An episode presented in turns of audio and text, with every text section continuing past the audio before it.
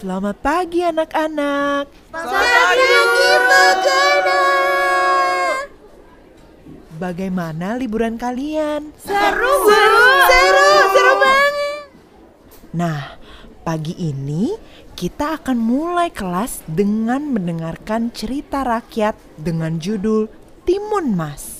Lalu, ibu akan tunjuk beberapa anak untuk menceritakan nilai-nilai kebaikan yang bisa diambil dari cerita ini. Siap semuanya? Siap.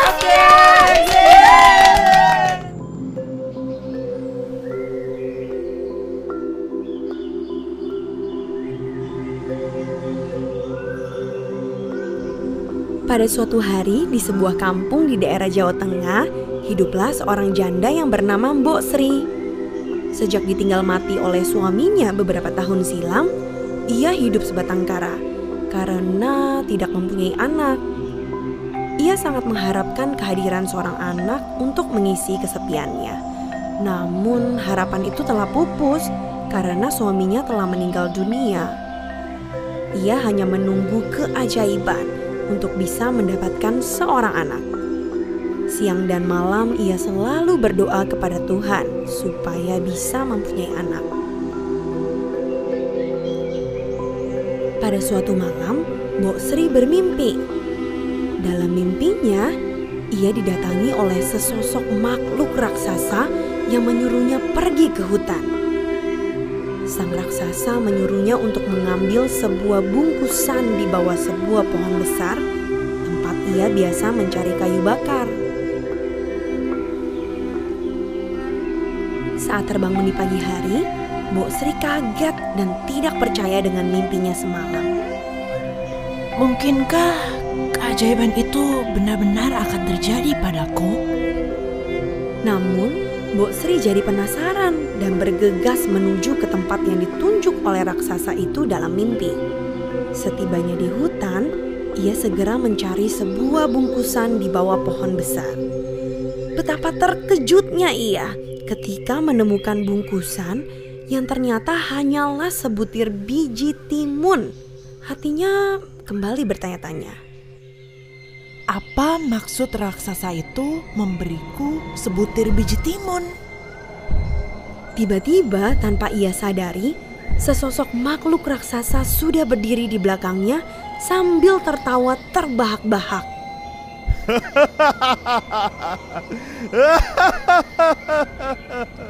Mbok Sri pun tersentak kaget dan membalikan badannya.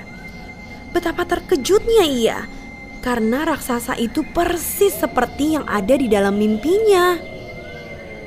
Ia pun menjadi sangat ketakutan. Ampun, Tuhan raksasa, jangan memakanku. Aku masih ingin hidup. Jangan takut, hai wanita tua. Aku tidak akan memakanmu. Aku tahu bahwa kamu menginginkan seorang anak. Ba bagaimana Tuhan raksasa bisa tahu? Akulah yang menghantuimu dalam mimpi semalam. Segera tanam biji timun itu. Dan dalam satu bulan kamu akan mendapatkan seorang anak perempuan. Tapi ingat, kamu harus menyerahkan anak itu kepadaku saat ia sudah dewasa. Anak itu akan kujadikan santapan yang sangat lezat. Karena begitu besar keinginannya untuk memiliki anak, tanpa sadar Mbok Sri menjawab.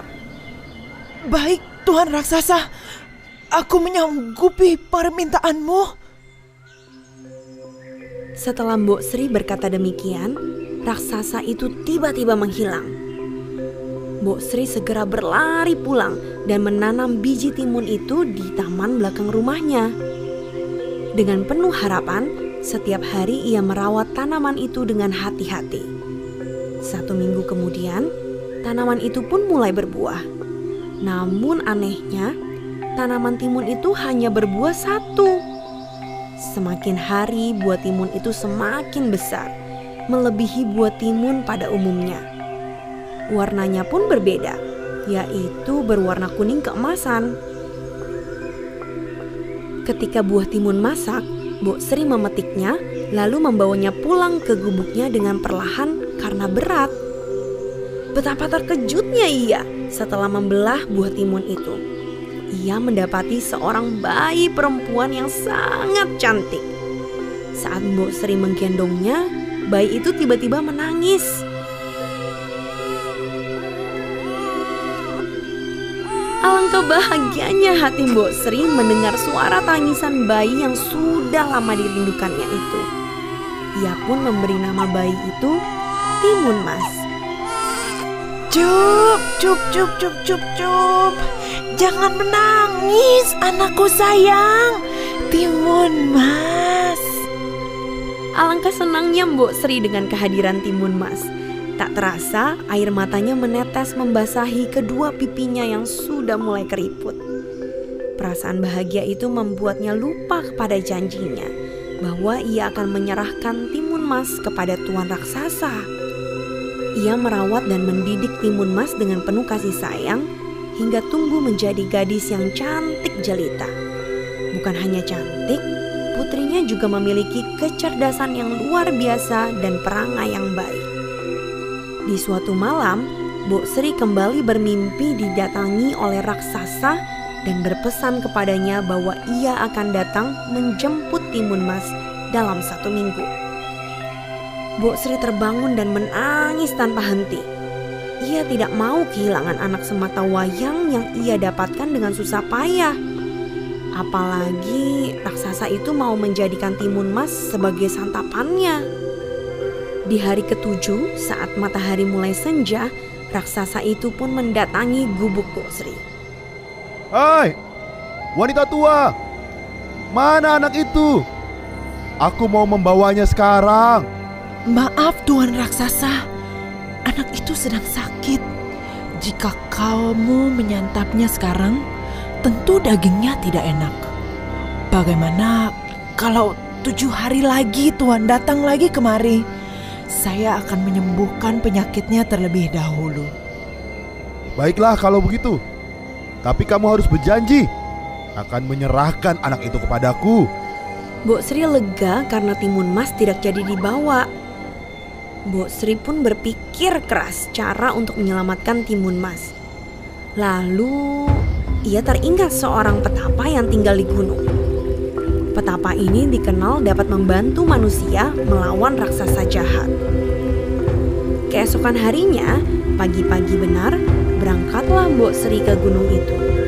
Sesampainya di sana, ia langsung menemui petapa itu dan menyampaikan maksud kedatangannya. Tuan Petapa, maksud kedatangan saya kemari ingin meminta bantuan kepada Tuan. Apa yang bisa ku bantu, Sri? Bu Sri pun menceritakan masalah yang sedang dihadapinya dan anaknya. Mendengar cerita Bu Sri, sang petapa bersedia membantu. Ia berjalan ke dalam ruang rahasianya untuk mengambil sesuatu. Tak berapa lama, petapa itu kembali sambil membawa empat buah bungkusan kecil lalu menyerahkannya kepada Bu Sri. Berikanlah bungkusan ini kepada anakmu. Keempat bungkusan ini masing-masing berisi biji timun, jarum, garam, dan terasi. Jika raksasa itu mengejarnya, suruh sebarkan isi bungkusan ini satu persatu. Bu Sri pun menuruti nasihatnya dan pulang. Setiba di gubuknya, Bu Sri menyerahkan keempat bungkusan itu dan menjelaskan tujuannya kepada Timun Mas. Kini hati Bu Sri mulai agak tenang karena ada harapan anaknya tetap hidup.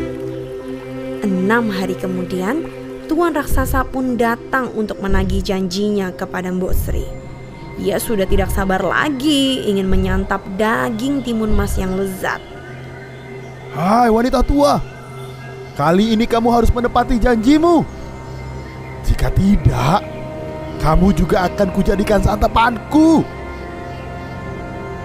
Bu Sri berusaha untuk tenang dan memanggil Timun Mas agar keluar dari rumah. Jangan takut, anakku. Jika raksasa itu akan menangkapmu, segera lari dan ikuti petunjuk yang telah kusampaikan kepadamu. Melihat timun mas yang terlihat lezat, raksasa itu semakin tidak sabar ingin segera menyantapnya. Ketika ia hendak menangkapnya, timun mas segera berlari sekecang-kencangnya. Raksasa itu pun mengejarnya dengan kaki yang panjang. Setelah berlari jauh, timun mas mulai kelelahan.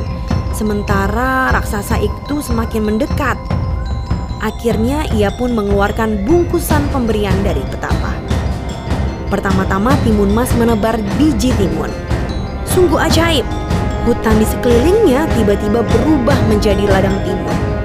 Dalam sekejap, batang timun tersebut menjalar dan melilit seluruh tubuh sang raksasa. Namun, raksasa itu mampu melepaskan diri dengan cepat dan kembali mengejar timun emas. Timun emas pun segera melemparkan bungkusan yang berisi jarum. Dalam sekejap, jarum-jarum tersebut berubah menjadi rumbunan pohon bambu yang tinggi dan runcing.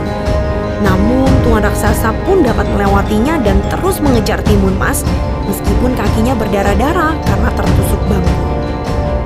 Timun Mas membuka bungkusan ketiga yang berisi garam lalu menebarkannya.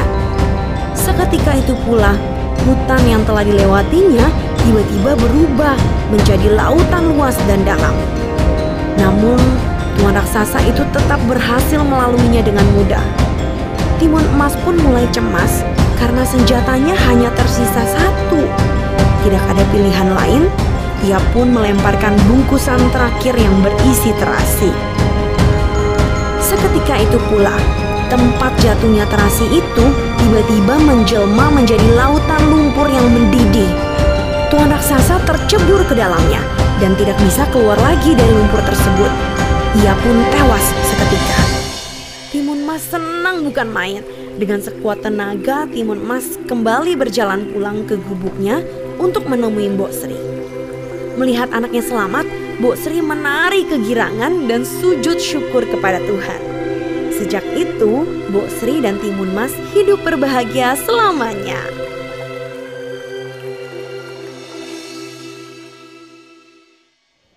Demikianlah cerita tentang Timun Mas Sang Pemberani. Budi, apa nilai-nilai kebaikan yang kamu dapatkan dari cerita Timun Mas? Aku, aku belajar bahwa orang yang punya niat jahat pasti ujungnya mendapat celaka. Aku juga belajar bahwa masalah seberat apa pun pasti ada jalan keluarnya. Asal kita mau berusaha dan berdoa. Lalu Lalu apa bagus? Aku merasa cerita rakyat ini bagus sekali, Bu. Bagus.